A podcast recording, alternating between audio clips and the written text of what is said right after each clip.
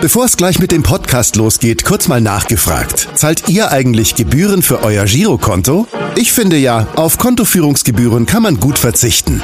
Deshalb wird dieser Podcast auch von der Sparda Bank Hamburg präsentiert. Dort gibt's nämlich das kostenlose Gehaltskonto für 0 Euro. Mein Tipp? Jetzt mit nur wenigen Klicks online oder in der Filiale zur Sparda Bank Hamburg wechseln und Gebühren sparen. Und nun geht's los mit dem Podcast. Präsentiert von der Sparda Bank Hamburg. HSV. Wir müssen reden. Der Abendblatt Podcast rund um den Hamburger Sportverein. Moin und herzlich willkommen. Es ist die 117. Ausgabe unseres HSV-Podcasts. Mein Name ist Henrik Jakobs und endlich mal wieder im Studio sitze ich neben meinem Kollegen Kai Schiller. Moin Kai. Moin Hendrik. Ja, und wir freuen uns auch heute über einen Gast, der mit Sicherheit mehr HSV-Spiele live gesehen hat als Kai und ich zusammen. Er ist ein echtes Urgestein, fast schon ein Dino, könnte man sagen. Und wir hören jetzt erstmal, wie ihn unser HSV-Rapper Elvis beschreibt. Fast ein Vierteljahrhundert ist er jetzt beim HSV aktiv und bleibt doch meist im Hintergrund. Vielleicht ist ihm das auch ganz lieb. Den Mittelpunkt vermeiden. Bedacht und aus Prinzip. Der macht seinen Job am besten, wenn man ihn fast gar nicht sieht. Bereichsleiter Arena-Technik, Manager im Stadion. Bei jedem Spiel des HSV und auch wenn die Stars herkommen, hinter den Kulissen, wird so mancher zwar nicht glauben, läuft mehr als man vermuten kann mit öffentlichen Augen. Da gibt es auch mal Tage voller Zweifel und Frust. Er wird von Teilen der Fanszene gern als Feindbild genutzt. Überhaupt hat er wahrscheinlich viel mit Anwälten zu schaffen, ob Schutz vor Drohnen, Rassismus oder hunderttausend Sachen. Er hat fast alles erlebt und da kommt wohl auch noch mehr. Doch ganz ehrlich, trotzdem war selbst für mich das diesmal schwer, hier Recherchen zu betreiben, denn es gibt ja kaum Berichte. Ich schreibe die Gedichte, suche weiter die Geschichte, deshalb zum Abschluss eine Frage, auf die ich praktisch nie verzichte. Waren Sie wirklich auf der Schule, an der ich heute unterrichte? Ja, das müssen wir gleich aufklären, aber zunächst einmal ein ganz herzliches Willkommen Kurt Kriegel, dem Stadionmanager des HSV. Moin. Moin, moin.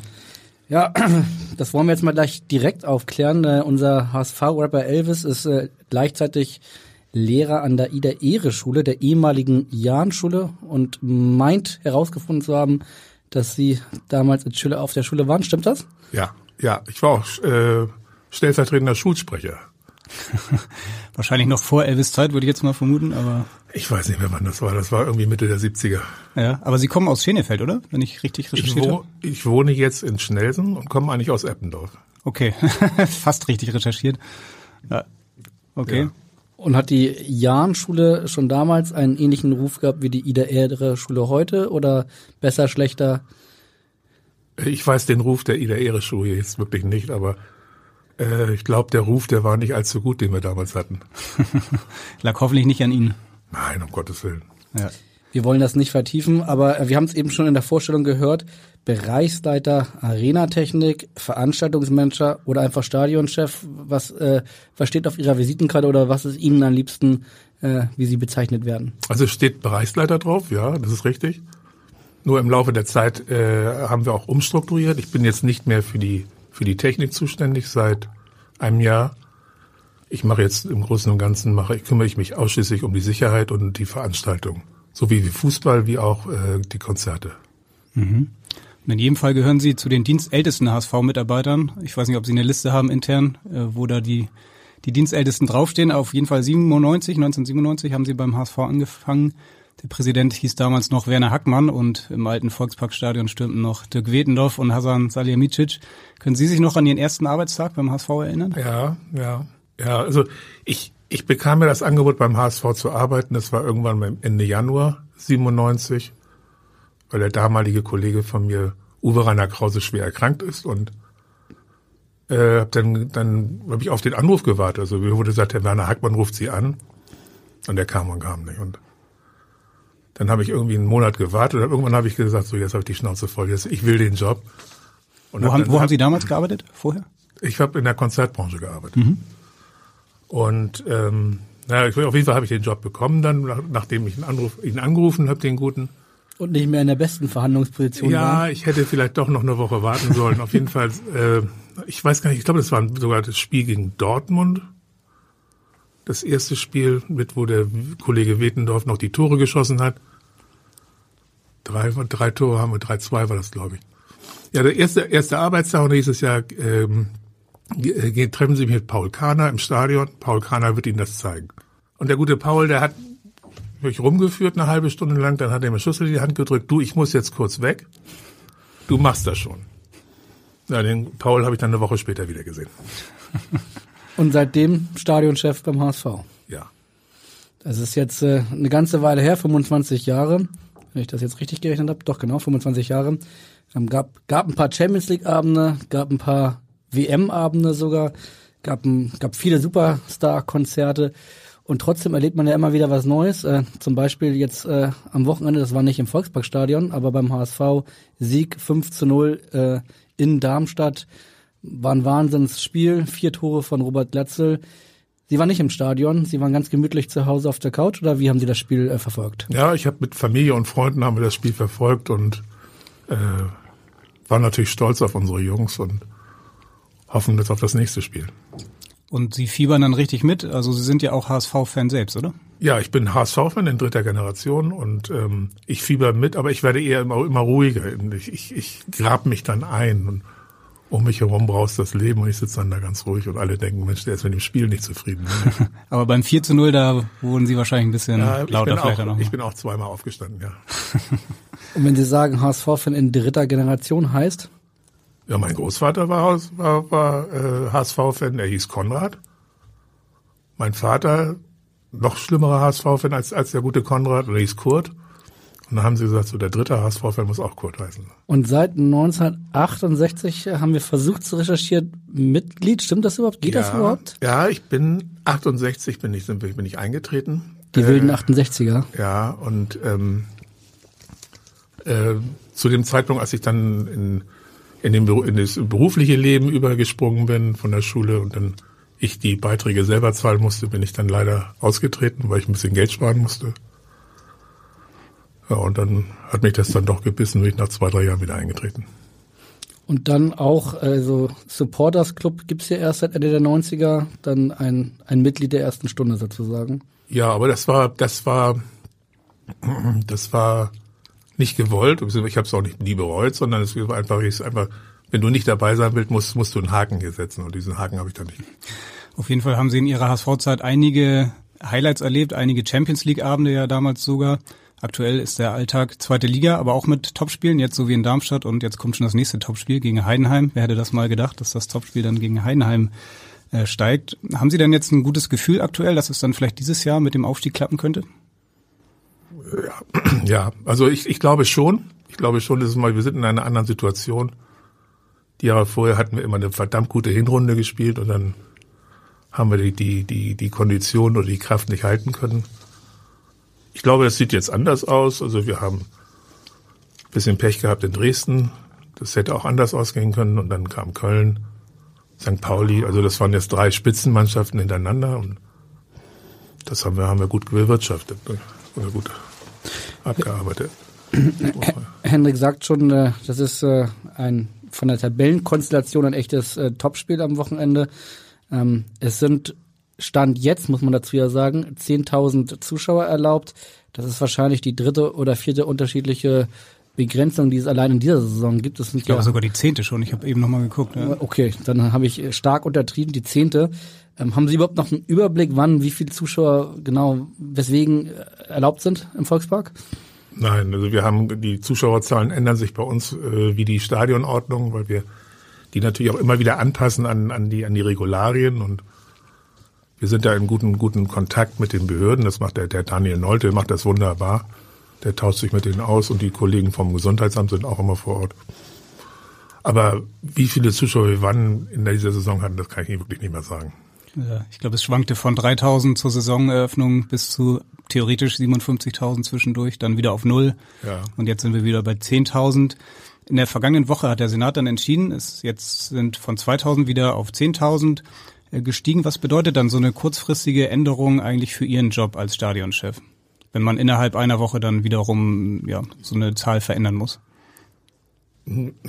Also man, man, der Ablauf ist derselbe. Es ist, ist eher sogar schlimmer, als wenn wir sagen, okay, die Bayern kommen, die Dortmunder kommen, 57.000, das können wir, das haben wir gemacht jahrelang und jetzt müssen wir uns auf 1000, 2000, 3000, 5000 oder 10.000 einstellen. Und das Problem ist für uns ja immer das Wie. Was machen wir damit? Das fängt damit an, die Stadionordnung, die neu geschrieben werden müssen, müssen neu ausgehängt werden.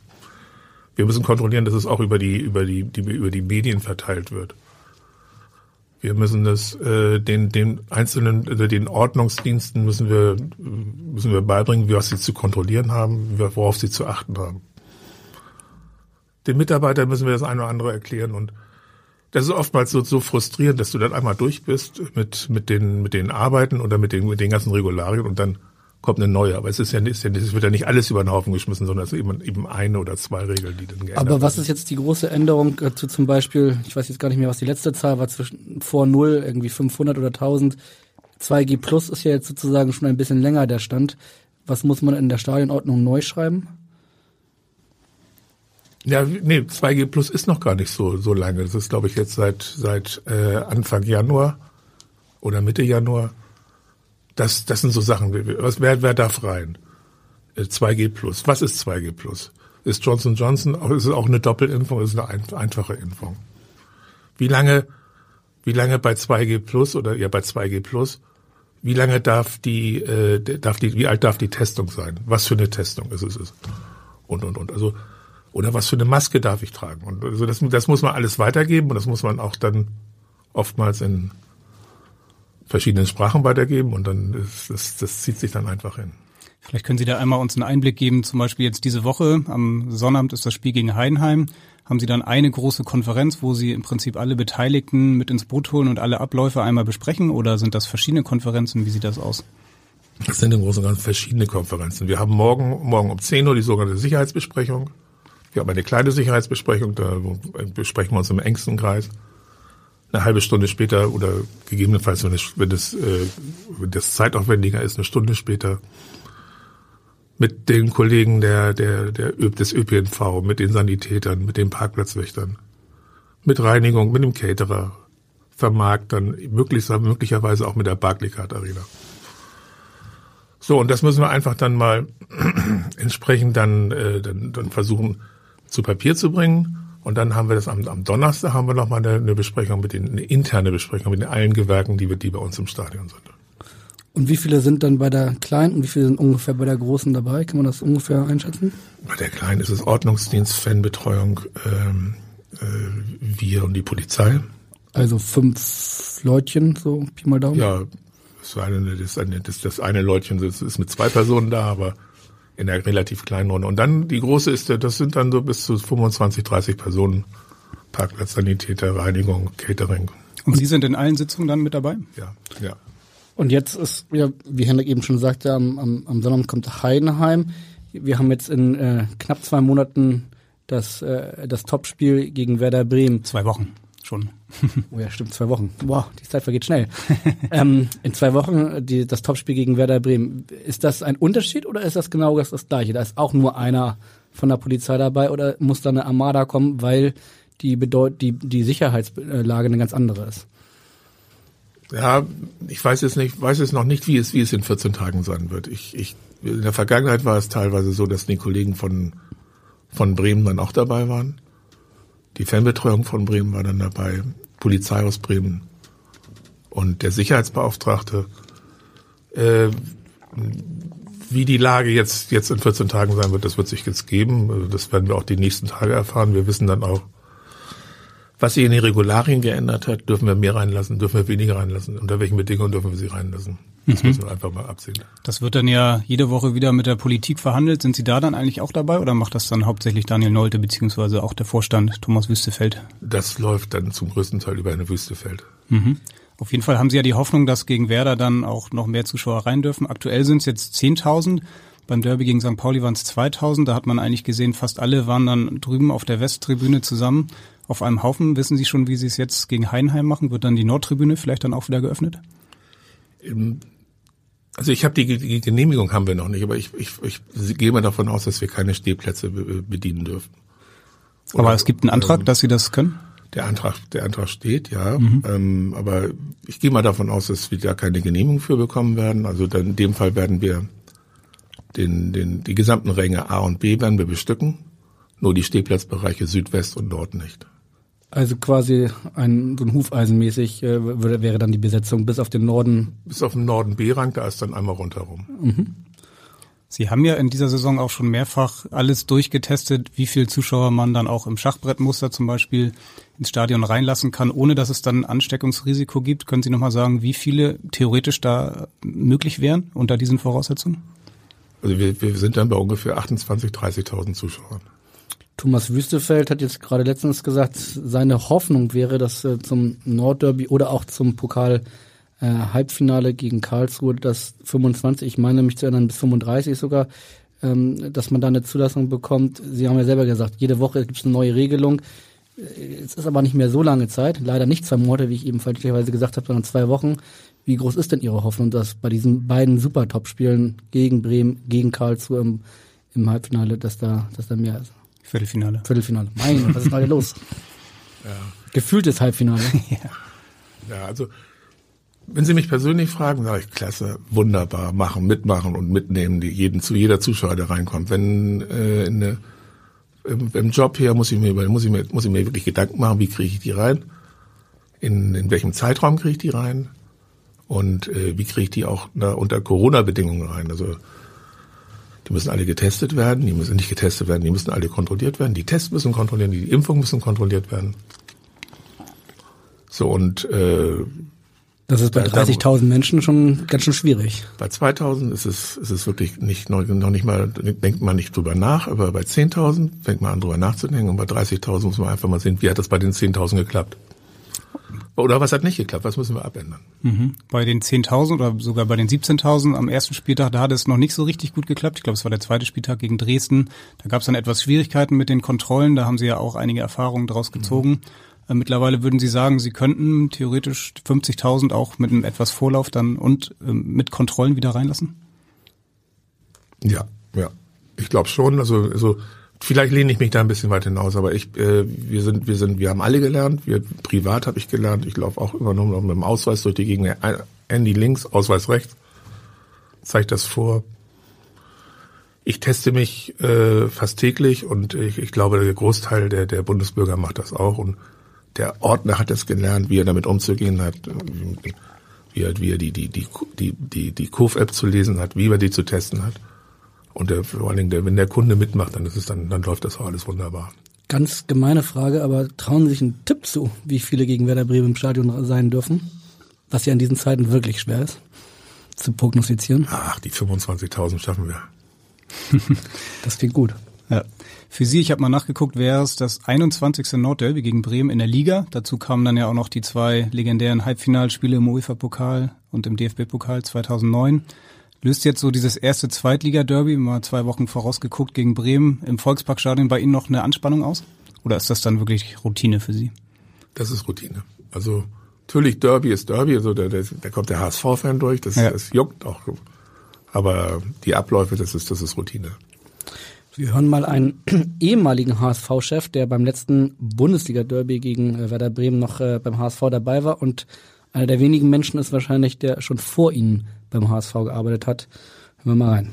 Lieber Kurt, hier Heribert. Ich habe die Frage an dich. Kannst du dich erinnern, wenn du montags morgens nach einem Bundesligaspiel in mein Büro kamst und wir Gespräche über die Geschehnisse äh, des Spiels gesprochen haben, weniger über das Ergebnis als vielmehr um das äh, Drumherum des Spiels, unter anderem auch, was es in der Nacht danach im, die Geisterfahrer äh, im Internet berichtet haben, dass du sicherlich dich an diese doch intensiven Gespräche, in denen du mir eine große Hilfe warst, äh, erinnern kannst. Ja, die Geisterfahrer, äh, die er anspricht, hat er mir am Telefon noch erzählt. Er sagte, dass er internetmäßig ja nicht so unterwegs war, aber es war unter anderem ihre Aufgabe, dann immer Heribert Bruchhagen dazu abzudaten, was so bei Twitter und in den sozialen Netzen an, an nicht so netten Kommentaren äh, auch ihm gegenüber, dem HSV gegenüber, äh, da so geschrieben worden ist. Gab es da viel immer zu berichten?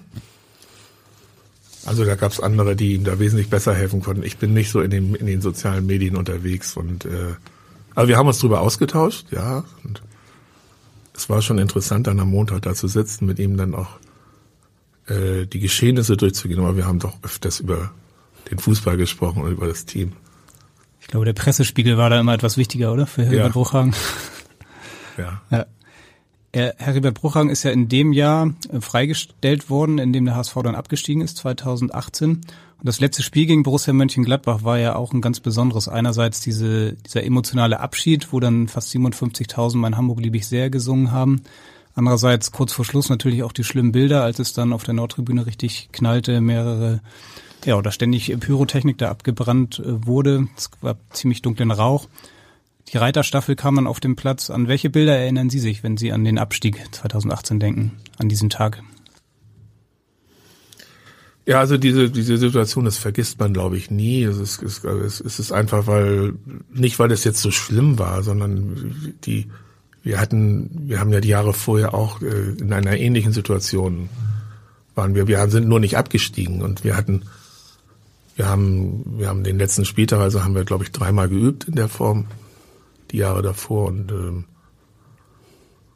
das, das, also das, das, das, das Schlimmste war der Abstieg als solches und, und auch, und dann mit, mit den, mit dem, dass, dass das Publikum gesungen hat und sich dann auch, auch, ähm, nicht damit identifiziert hat, was, was diese paar, ähm, Unverbesserlichen da gemacht haben, sondern die wurden ja ausgepfiffen. Also für mich war an dem Tag nicht das Schlimmste dass, äh, dass die da Pyrotechnik gezündet haben, sondern es war einfach so, dass wir abgestiegen sind. Das war für mich ein Loch. Ich habe gedacht, morgen kannst du nicht aufwachen, also morgen endet die Welt. Und wahrscheinlich ging es anderen auch so. War die Gesänge, die das war, das war schon toll und, und haben Sie mitgesungen? Wo waren Sie in dem Moment? Unten am Spielfeld oder sind Sie dann oben? Nee, ich stand oben, hinten, letzte Treppe, äh, Pressetribüne, letzte, letzte Reihe da hinter unseren Scouts und habe mir das Ganze von da aus angesehen. Und von da aus bin ich immer relativ dicht an, der, an unserer Zentrale dran.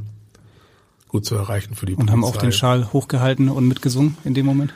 Nein, ich hatte keinen Schal dabei. Den, den innerlichen Schal habe ich mit hoch, habe ich hochgehalten, ja. Aber äh, das, was ähm, es, es, gab, es gab den nächsten Morgen, ich bin aufgewacht und ich, die Sonne hat geschienen, das war alles gut und da habe ich dann gemerkt, hm, das Leben geht weiter. Wussten Sie denn schon vorher, was in den letzten Minuten passieren wird? Weil Sie haben ja natürlich auch, äh, auch durch Ihre Mitarbeiter ein, ein Ohr an, an der aktiven Fanszene dran und und äh, unter dem Plakat, das dann ja langsam runtergezogen ist, die meisten haben ja vermutet, irgendwas wird jetzt passieren. Dass es so massiv werden würde, hat dann wahrscheinlich doch überrascht. Aber wussten Sie das ganze Prozedere, dass dann auch im Zweifelsfall das passiert, was dann passiert ist, dass die Reiter aufs, aufs Spielfeld raufkommen und so weiter? Hatten Sie das alles schon im geistigen Auge vor sich? Ja, das haben wir geplant. Das, äh, das, das haben wir die Jahre vorher geplant. Und ich, nur ein Beispiel. Wir hatten, ähm, als wir, das war das letzte Spiel, war gegen Schalke, glaube ich, haben wir 2-0 oder 2-1 gewonnen. Deswegen mhm. sind wir nicht abgestiegen, zwei Jahre vorher. Mit Bruno Labbadia. Ja, und äh, dieses, diese diese, diese, dieses Siegtor ist meines Wissens auch in der letzten, letzten Minute gefallen. Und, äh, und das haben wir aber vorher haben wir das schon äh, äh, so mit der Polizei geübt. Wir waren auch vor Ort, wir haben im Ordnungsdienst mit den Sanitätern, wir haben mit den Bandenbauern geübt, wie kann man, wie kann man die Banden kippen, wenn das und das und das passiert. Und das ist dann passiert. Und deswegen, deswegen waren wir auch diese zwei Jahre später, waren wir auch so vorbereitet. Wir wussten, dass da was kommt und wir haben auch klipp und klar gesagt, es ist Publikum da, es wird keiner reingehen. Wir werden nur versuchen, das Ganze in Grenzen zu halten. Und obwohl Sie wussten, was passiert, äh, was passieren würde, war das trotzdem für Sie ein bisschen in diesen 25 Jahren äh, beim HSV das schlimmste Kapitel Ihrer, Ihrer HSV-Zeit, äh, weil es dann doch so massiv war? Ja, ist das Schlimmste, das lag einfach an dem Abstieg. Es lag jetzt nicht an der, an der Massivität der, der, der, der Pyrotechnik. Weil ich mich frage, wenn Sie dann in dem Moment auch emotional natürlich so berührt waren, auch durch, durch die Gesänge, im gleichen Moment dann aber total vorbereitet sein müssen auf äh, die, die Krawalle, die ja dann möglicherweise kommen. Dann kamen ja auch die Polizisten, waren Sie dann sofort quasi im Arbeitsmodus oder war eh alles vorbereitet, dass Sie da gar nicht mehr eingreifen mussten? Also es, es war ich, äh, es war vorbereitet und es ist auch genau das äh, umgesetzt worden, was vorher besprochen worden ist, sowohl vom Ordnungsdienst als auch von den Sicherheitskräften der Polizei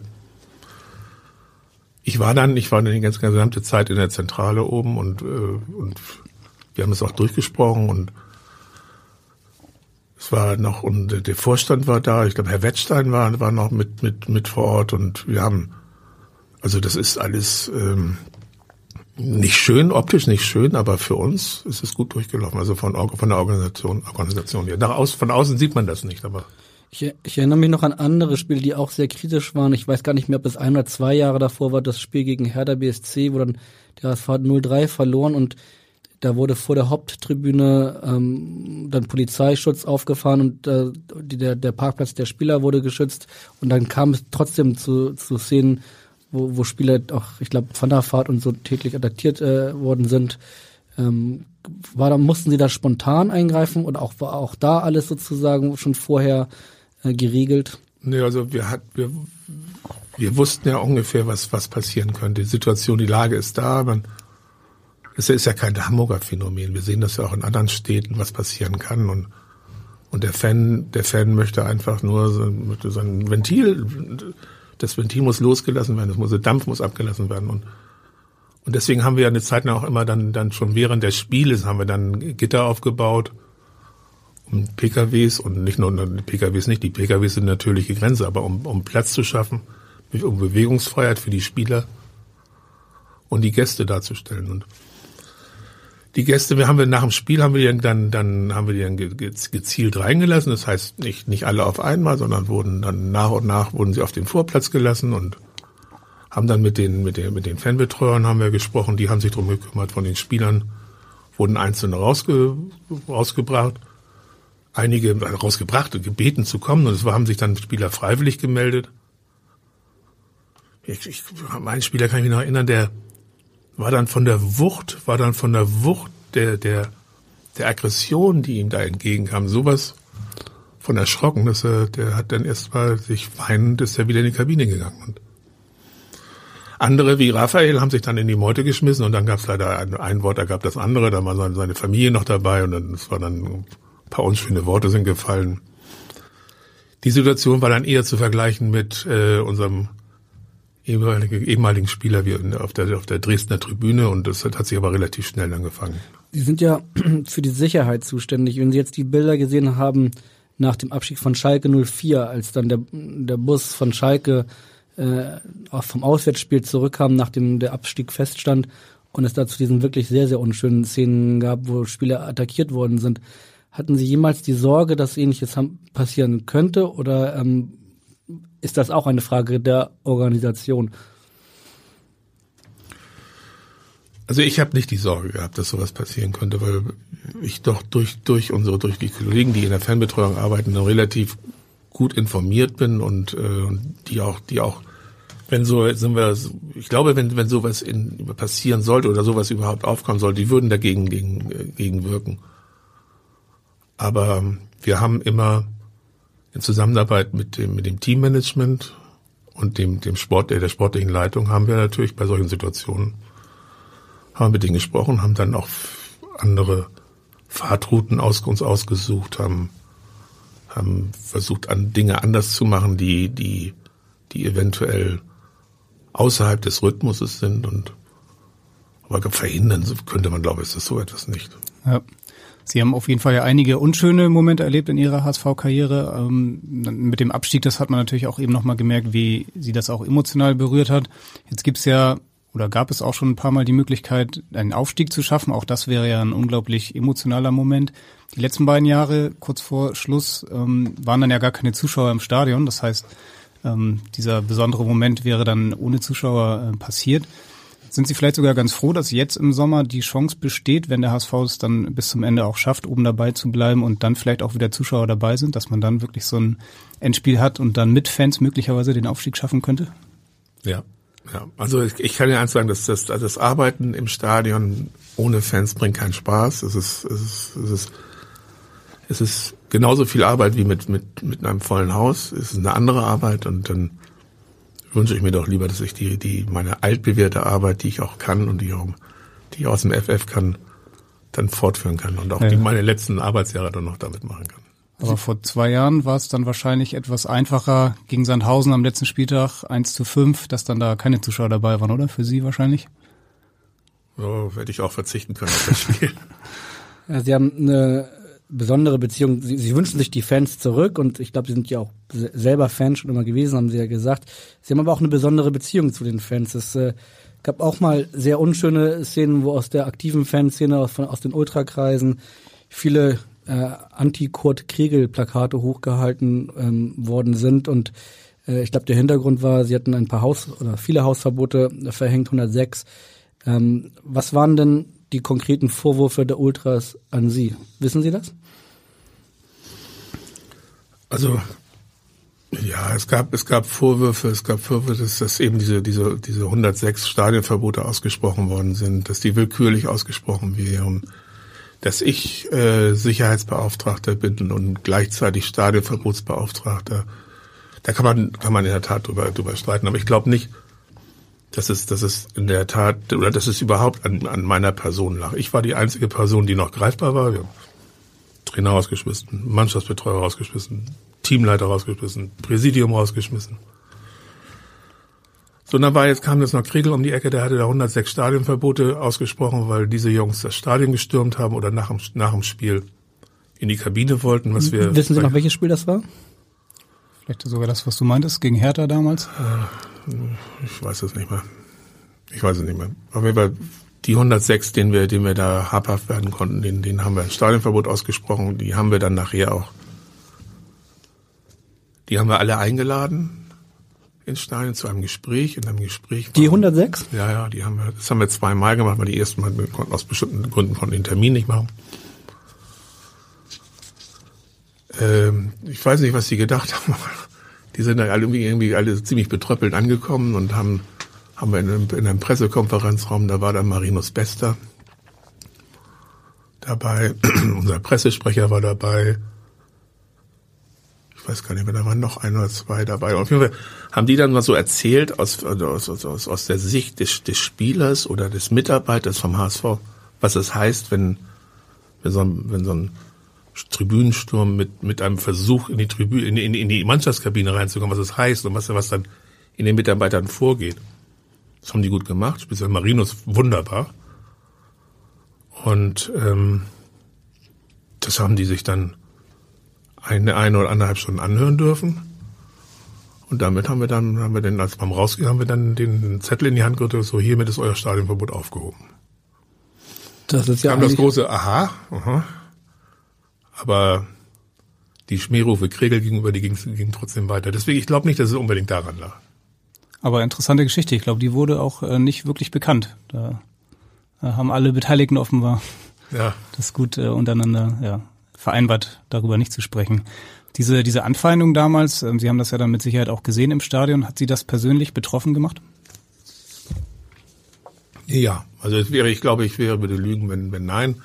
Zumal was äh, die Protagonisten, die dafür verantwortlich waren, mit denen waren wir in, in, in Gesprächen. Wir hatten uns, wir haben uns im, im, im, im 14-tägigen Takt haben uns getroffen, mit, mit, mit, mit, un, unabhängig von den normalen Treffen, aber mit dem Vorstand, mit der Fanbetreuung.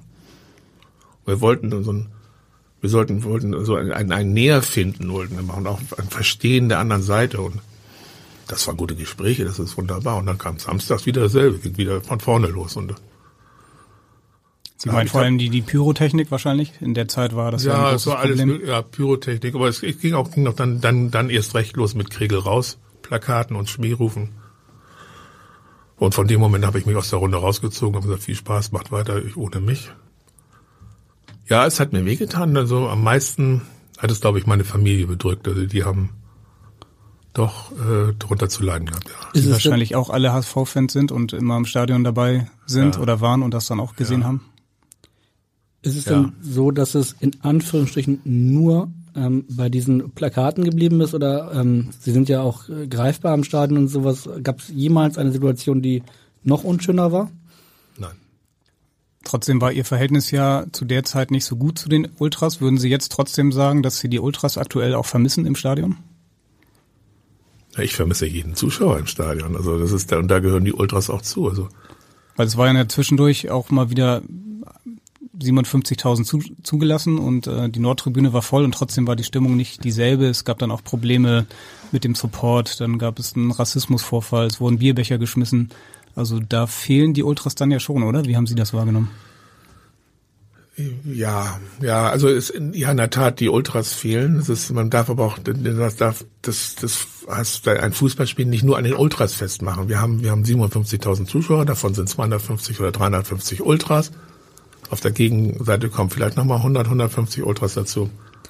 Aber der Rest, das sind, sind 57, 56.000 Zuschauer, die normal, so wie, ich oder wie andere, versuchen ein Fußballspiel äh, zu verfolgen und, äh, und ihre Stimmung für sich zu machen. Und dass natürlich von den Ultras ein bisschen mehr Stimmung kommt als, als von so alten Kerlen wie mir, ist, glaube ich, selbstverständlich. Also, ich finde es gut, ich finde es toll, aber ich bewerte das nicht über.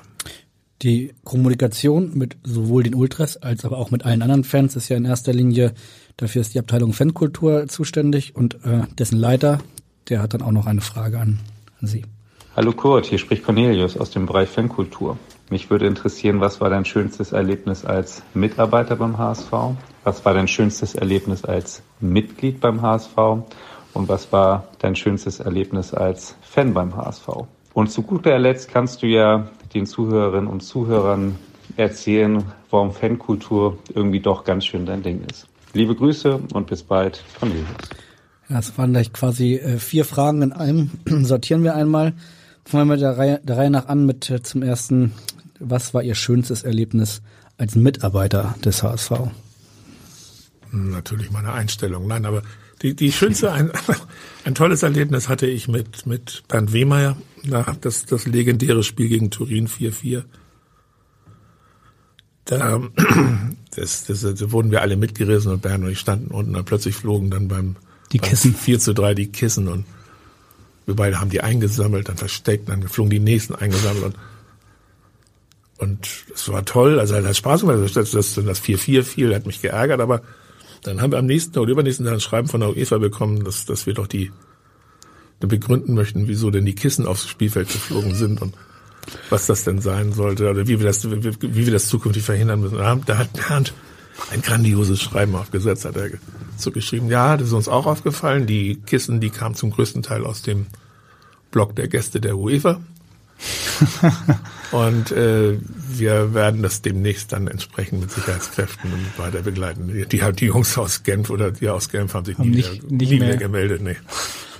Ah, gute Idee. Ja. Sehr schöner Moment. Dann, äh, um bei Cornelius zu bleiben, der zweite. Was war der schönste Moment als Mitglied des HSV? Und da gibt's viele, viele auch ich auch, äh, dass ich mit vielen, meinen vielen Fußballspielen beim HSV in Ochsenzoll und die verbundenen Mannschaftsreisen da, aber aber für mich persönlich war, glaube ich, ähm, der Europapokalsieg in, in, in Amsterdam, das war als, war ich als Fan, das war, das war schon klasse. Welchen meinen Sie jetzt? Der Europapokal, der Pokalsieger. Okay, das war, oh, jetzt würde Babak Milani von der Bildzeitung ja, mich wahrscheinlich wieder korrigieren, das war dann 78 oder 78, 79? Ja, 78, 79, das Jahr 78, davor war ich noch in Frankfurt. 77, also, ja. War klasse, ja. 83 in Athen waren Sie nicht dabei? Ich hatte schon ein Ticket, ich weiß gar nicht mehr, warum ich nicht konnte. Irgendwie wahrscheinlich war der Boah, Flug, da würde ich mich aber ärgern, wenn... War der Flug zu teuer, also ich weiß es nicht mehr. Er hat ja auch noch nach dem schönsten Erlebnis als Fan gefragt, das ist wahrscheinlich auch ähm, gleichbedeutend, oder? Als Mitglied und als Fan dann der Europapokalsieg in Amsterdam. Oder ja. gab es noch ein anderes Erlebnis, wo Sie als Fan richtig äh, mit dabei waren? Und Nö, also da, ich habe viele Spiele mitgemacht, ja, aber als Fan, das war's. Waren Sie früher sowas, was man heute ein Allesfahrer nennt? Also waren Sie viel auswärts unterwegs? Ich war viel auswärts unterwegs, aber ich war kein Allesfahrer. Ich habe ich hab die Zeit auch dann anderweitig dann genießen können. Sie haben ja auch zwei Töchter und äh, sind die auch HSV-Fan? Haben Sie die mal mitgenommen zu den Spielen damals oder sind die bei den Heimspielen dann immer dabei? Äh, meine Tochter, äh, die, die, die kleinere, die hatte, ähm, die hatte auch bis vor kurzem beim HSV gearbeitet. Also nicht bei, bei beim HSV, sondern bei Sport 5, bei unserem Vermarkter. Melli? Melli, ja. Die orientiert sich jetzt gerade um und äh, versucht dann auch wieder ins berufliche Leben reinzufinden. Ja, und die, die sogenannte ältere, die, das ist die, die, die kleinere, die ältere, ja, die hatte mit Fußball weniger am Hut. Die war ab und zu mal mit, ähm, und lebt jetzt mit ihrer Familie in Schleswig-Holstein und genießt die HSV-Spiele von der Ferne. Dann wollen wir mal hören, was die, die ein bisschen was mit äh, Fußball und dem HSV zu tun hat, nämlich Melli, was sie Ihnen fragen möchte. Hallo Papa, du bist fast so lange beim HSV, wie ich alt bin. Der HSV und ich, wir sind somit also quasi zusammen aufgewachsen. So dein drittes Kind. Wenn du zurückguckst auf die Zeit, was ist ein Moment, an den du dich einfach immer gerne wieder erinnerst und vielleicht auch ein bisschen anfängst zu schmunzeln? Und dabei natürlich nicht die Zeit, wo wir die letzten zwei Jahre zusammengearbeitet haben. Ja, man, könnte, man könnte meinen, sie meint einen ganz bestimmten Schmunzelmoment, oder? Nee, mir fällt da nicht ein. Also ich weiß es nicht. Okay, dann vielleicht einfach der schönste Moment, den Sie mit ihr im Stadion erlebt haben? Ich bin gerade ein bisschen gerührt, dass, dass, dass, dass Melli sich hier meldet. Ähm, ja, es waren viele schöne Momente, aber da kommt, da kriege ich jetzt keinen mehr raus. Danke, danke. Nee. Okay. Und wie war das mit ihr dann zusammenzuarbeiten oder indirekt zusammenzuarbeiten? War das äh, schön oder auch vielleicht sogar nicht ganz leicht, wenn man dann ähm, zusammen für den HSV arbeitet? Doch, das war schön. Es war, es war anders. Ich musste morgens, wenn ich dann, wenn ich zur Arbeit kam, ähm, immer an ihrem Büro vorbei und dann sah ich schon, weil sie hat mich ja vorfahren sehen, dann saß sie dann schon wieder zu spät. Ne? ähm, oder, oder abends dann, ach, machen wir schon wieder Feierabend. Ähm, nee, also äh, es war es war es war eine schöne Zeit mit ihr, weil sie sie natürlich auch einen Weg einen Weg weiß, mich anzusprechen und äh, andere sind vielleicht dann doch ein bisschen trauen sich die eine oder andere Frage nicht zu stellen oder auch mit mit einer Vehemenz die Frage zu stellen. Das sie, hat sie gut gemacht. Und trotzdem und, wollte sie sich verändern? Ja, sie kam auch hier und da mit der Situation vielleicht nicht zurecht. Das ist, ist natürlich auch schwierig für die jungen Menschen immer wieder ähm, in speziellen Bereichen unserer Branche dann, dann auch gegen die Wand zu fahren und so. So und hat sich, hat sich gut verändert und, und ich drücke alle Daumen und das heißt ja nicht, dass es, dass es nie wieder ist. Vielleicht wird sie auch mal den Weg zum HSV wiederfinden. Aber dann waren Sie immer gut informiert, was auch mögliche Sponsoren angeht. Das hat ja auch äh, möglicherweise dann äh, für das Stadion Bedeutung gehabt, was die Buchstaben oben auf dem Stadion angeht. Gab es da zwischendurch irgendwie mal wieder eine Option, dass Sie die Buchstaben neu bestellen müssen? Also gibt es ja immer wieder Gespräche, aber von meiner Tochter habe ich nie was gehört. Ich habe sogar angeboten, das Taschengeld zu verlängern und vielleicht zu verdoppeln. Hat nicht geklappt. Nein, nein, das sind also die äh, da ist dann der Berufsethos bei ihr dann nach dem Stick, dem, dem, dem Alten verrate ich nichts. Sie waren ja nicht nur, oder sind nicht nur für HSV-Spiele zuständig, sondern es sind ja auch äh, leider in den letzten zwei Jahren Corona-bedingt nicht, aber in den vergangenen 25 Jahren allerhand Superstars äh, in der Arena aufgetreten. Äh, die Rolling Stones, Coldplay, Pink, Live Aid 2007 erinnere ich mich, bei dem Konzert war ich sogar äh, mit Snoop Dogg und, und Shakira. Was war denn Ihr absolutes Highlight? Bruce Springsteen. Bruce Springsteen war absolutes Highlight. Ich hätte, ich habe ihn sogar dieses Jahr in, in der Buchung drin gehabt, zwei Tage bevor es dann äh, rausgegeben, bevor der Vorkauf, äh, der ja der Vorverkauf starten sollte, wurde es dann leider wieder abgesagt. Aber nicht nur nicht nur Hamburg, sondern die gesamte Welttour.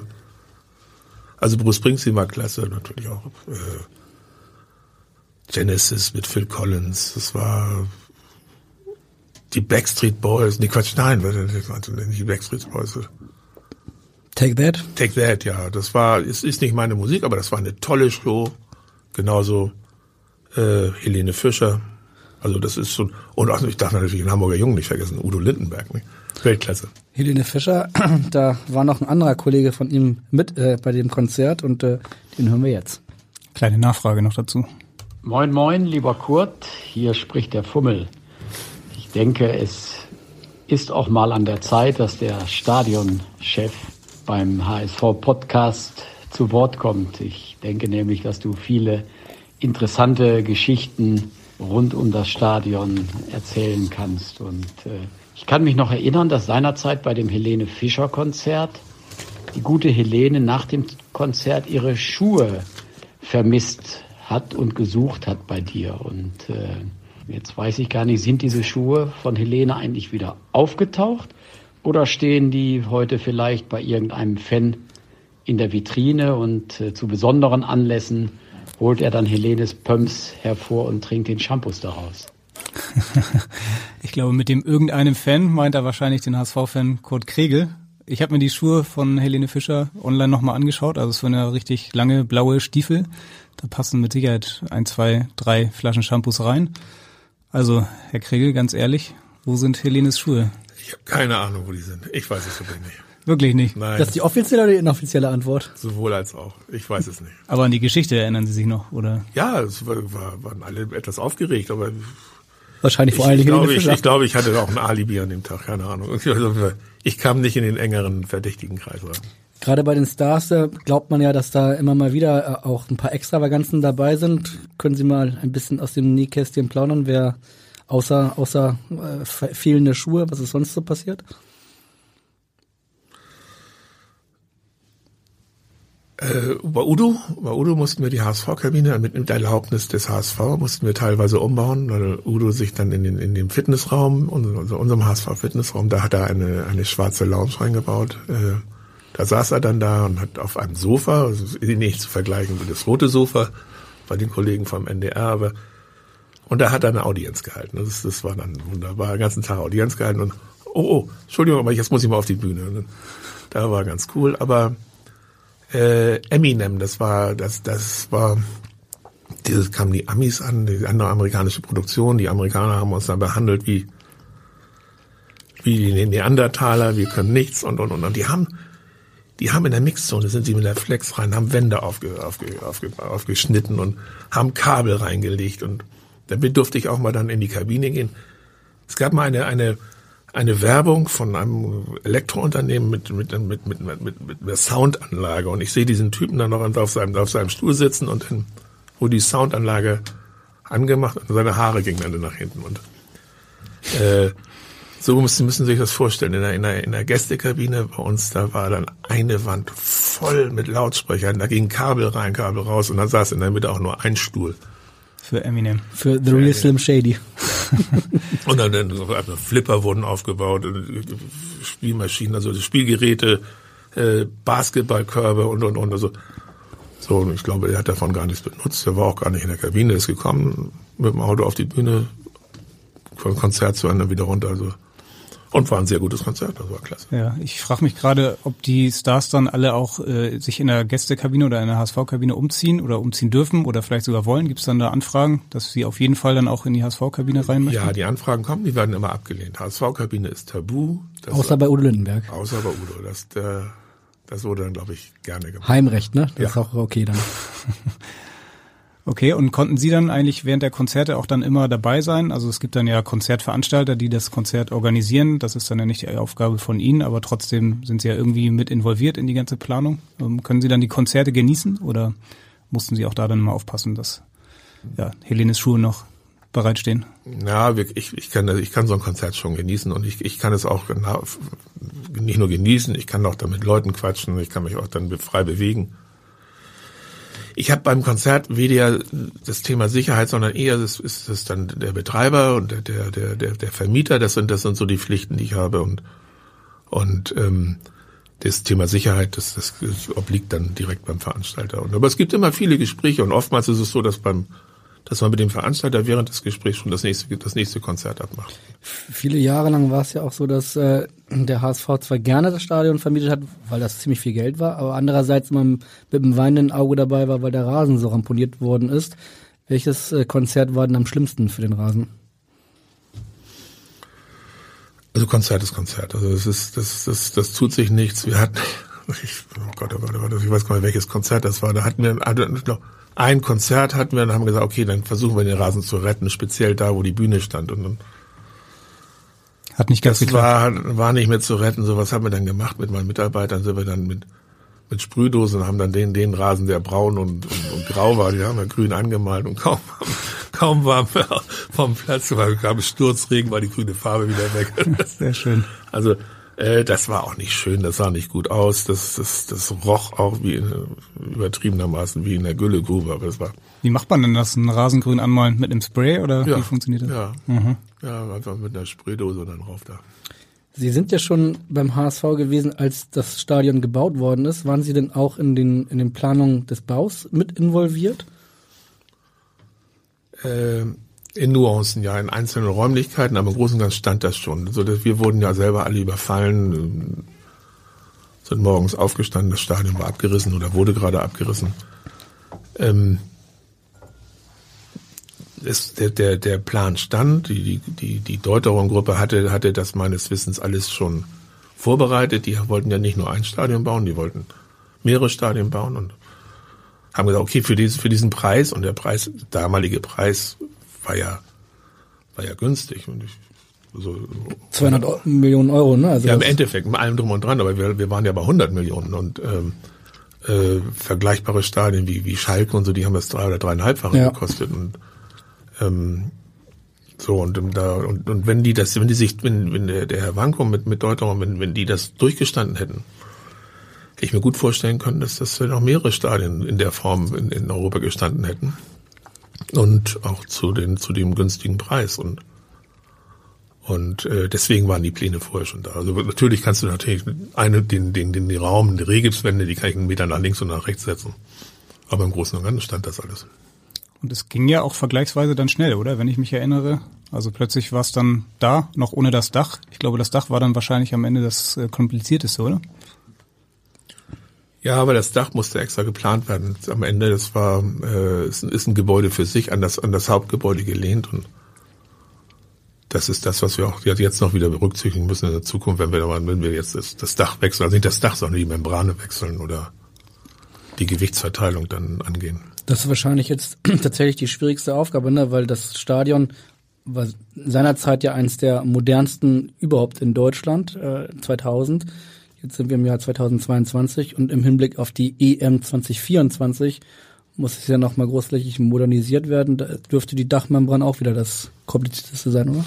Ja, die Dachmembrane als solches, die ist, die ist, äh, die muss erneuert werden. Äh, dazu kommt Flutlicht.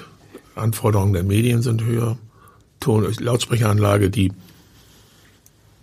die nicht damals schon nicht vielleicht der, das, das aktuellste war, die muss erneuert werden. Wir sind dann dran an den Sanitäranlagen, die erweitert werden müssen und, und ausgebessert werden müssen. So. Und das wird, das sind so Dinge, die wir in den nächsten drei, vier Jahren dann, das sind nur drei Jahre oder zweieinhalb Jahre angehen werden. Ich würde sogar fast ja genau anderthalb Jahre sagen. Ja. also lange ist nicht mehr hin. Nee, Jetzt mal auf der Schiller mal korrigieren, die Jahreszahlen. Läuft denn das dann jetzt schon eigentlich so die Planung? Sind Sie da auch mit involviert? Ähm, der HSV hat ja Geld bekommen von der Stadt über diesen Stadion-Deal, ähm, ist quasi verpflichtet dann auch mit dem Geld, ähm, das ähm, ja die die Maßnahmen vorzubereiten und durchzuführen. Sind Sie da jetzt schon mit dabei? Ja, wir sind dabei. Also nicht ich, ich bin ich bin dabei, aber äh, planerisch ist das die die Technik. Die machen da äh, reden damit mit mit mit Gewerken, mit mit Architekten, Ingenieuren und äh, das Schwierigste ist, wie gesagt, ist das, das Dach anzufassen. Wenn es einmal anfasst, dann fässt es gleich, also dann machst du alles in einem Ton, Licht und Dach und das passiert dann, das, das passt auch zusammen. Und wie ist da die Planung? Wollen Sie das dann irgendwann in der Sommerpause mal machen? Oder ähm, es muss ja wahrscheinlich irgendwann passieren, wenn dann kein Spielbetrieb läuft? Ja, es ist also sowohl Sommerpause als auch Winterpause. Ich kann mir gut vorstellen, dass wir die äh, EM 22, WM 22 auch mit dafür nutzen werden. Das ist ja sogar sehr lange Pause. Ja. Sie haben gesagt, dass äh, mit am schwierigsten war es das, das Management von Eminem. Ich könnte mir vorstellen, dass jetzt die UEFA 2024 auch nicht so einfach sein wird, weil vor allen Dingen auch die FIFA 2006 ja durchaus äh, ambitionierte Forderungen immer an die an die Heim an die an die Gastgeber hatte. Wie war das damals, 2006? Äh, sind Sie ein bisschen verzweifelt an der FIFA oder ging das alles? Ja, ja, die, die, die, die Anforderungen waren schon hart, zumal wir, wir aus dem Fußballalltag kamen und wir haben, wir, wir, wir, wir kennen das alles, wir sind Deutschland, wir, wir haben die Welt erfunden. Aber die kamen mit neuen Ideen und haben, haben das auch, haben das auch versucht, vehement durchzusetzen. Aber die haben auch haben auch äh, sich, sich überzeugen lassen, wenn Dinge nicht so richtig funktionierten. Was, was am schwierigsten waren, waren eigentlich die Jungs, die, die, die Marketing machen. Und so. Also ich will jetzt nicht wieder anfangen, dass wir die, die Kloschüsseln, dass wir der Villeroy im Boch umkleben mussten, aber da hatte ich einen Kollegen, der, der Florin Mitu aus, aus, aus Rumänien, der war so Venue Director. Der stand oben im Zieren letzte Reihe und sagte, kurz vor kurz vorm Spiel, du sag mal, du hast das den Torpfosten nicht abgedeckt. Ich sag, wieso soll ich den Torpfosten nicht abdecken? Ja, war da ganz klein in der Ecke, war dann der, der Lieferant des Torpfostens, äh, stand da drin. Ich glaube, der gute der, Augen hat er auf jeden Fall. Ich glaube, dass der darauf hat er sich eine Woche gefreut auf den Moment. Und, äh, aber das, das waren, das waren, das waren so Sachen, da wo sich am meisten Regularien einzuhalten. Es war Im Endeffekt war es nachher eine WM, die verdammt gut gelaufen ist, ohne Probleme. Ich, ich kann nur von Hamburg reden und wir haben tolle Spiele gehabt, viele, viele Kollegen, die ich kennengelernt habe, mit denen ich teilweise heute noch Kontakt habe. Es hat Spaß gebracht und die Kontakte, die ich, die ich mit denen damals habe, die die ich auf, auch aufrechterhalten habe, die helfen mir heute, macht das, das auch das eine oder andere einfacher.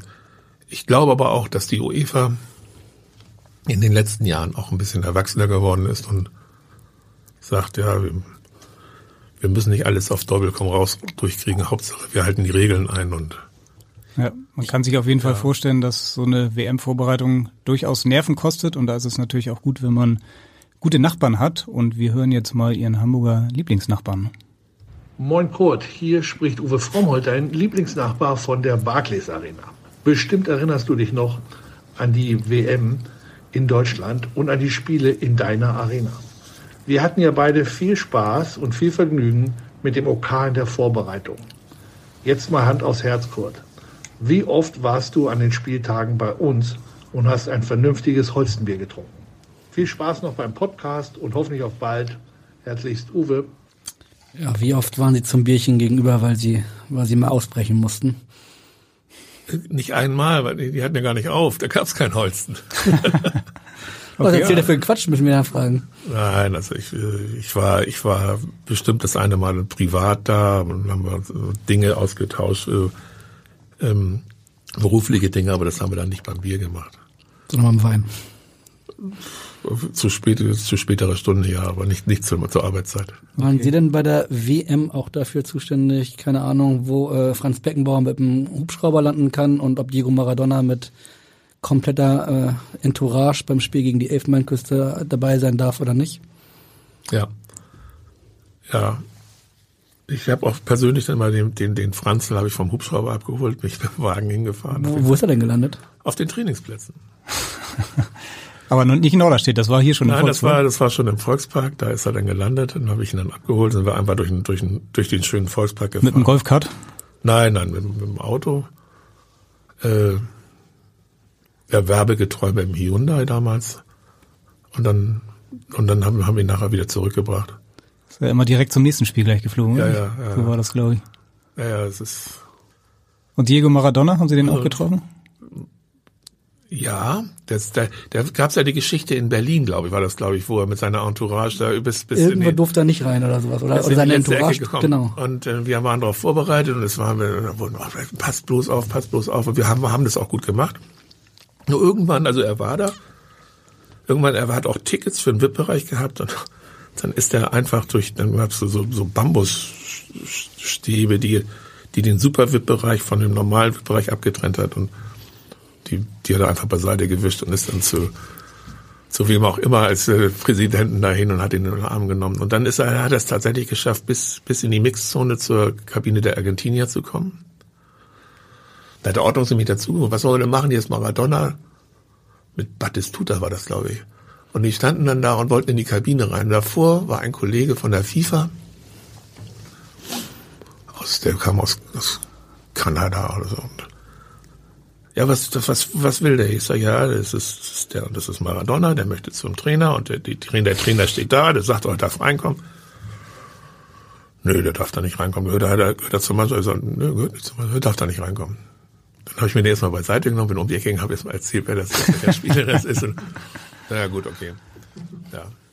Ist der ja, größte schön. Spieler der Welt, der möchte ja. jetzt äh, vier, vier Jahre später war er Nationaltrainer, da war das ein bisschen einfacher. Ja, ja, ja. ja. derselbe, derselbe Kollege von der FIFA, der hat mich dann auch dazu geholt und hat mir gesagt, du was mal auf da oben, da stehen Leute. Ja, na, die stehen da. Die sollen da sitzen. Ja, aber ist noch kein Spiel, die können doch stehen. Ist ja auch weggegangen. Also der war, der war eine Granate, der Typ.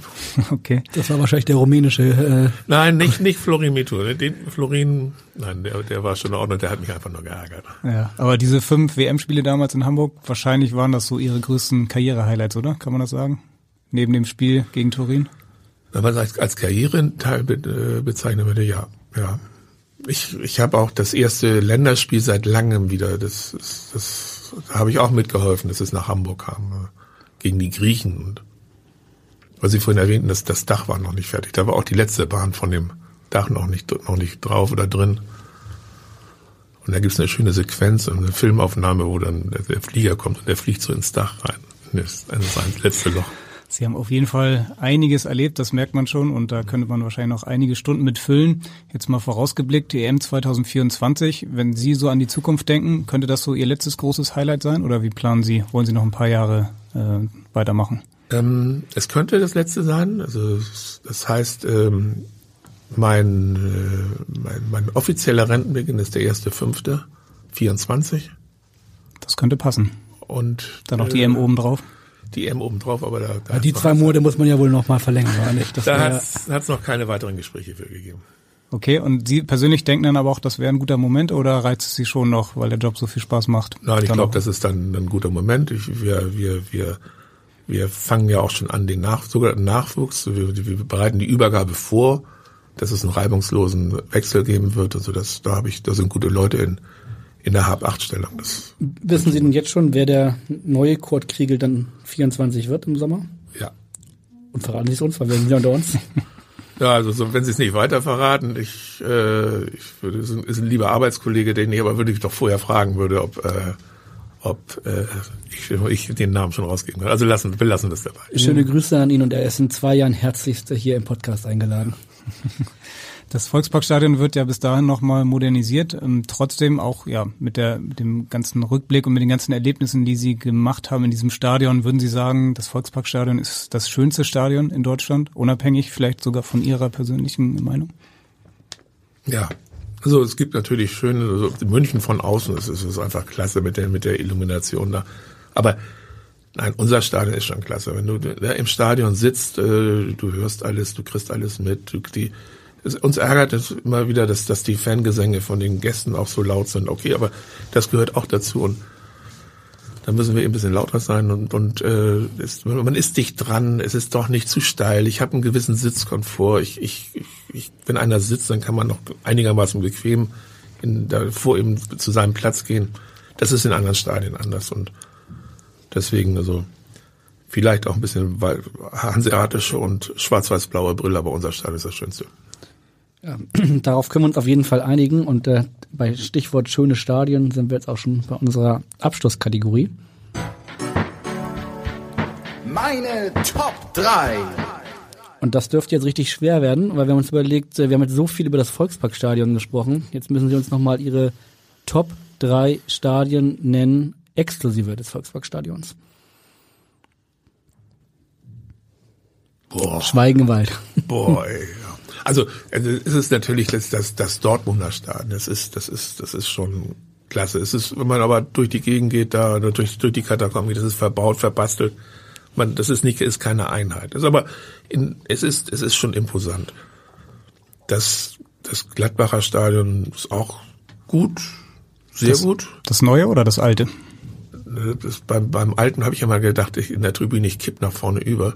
Die war so steil. Also der Bögelberg. Ja, der Bögelberg. Aber nein, das neue Stadion. Und man, natürlich gibt es, gibt es, das kann man, das, das Münchner, das Stadion, das ist, das ist schon klasse. Aber, aber damals das Olympiastadion München, das fand ich auch Weltklasse. Das ist natürlich die alte Tatanbahn ist, ist da, man ist, man ist weit weg und deswegen ich erzähle immer so gerne ähm, die Geschichte vom, vom, von unserem Stadion.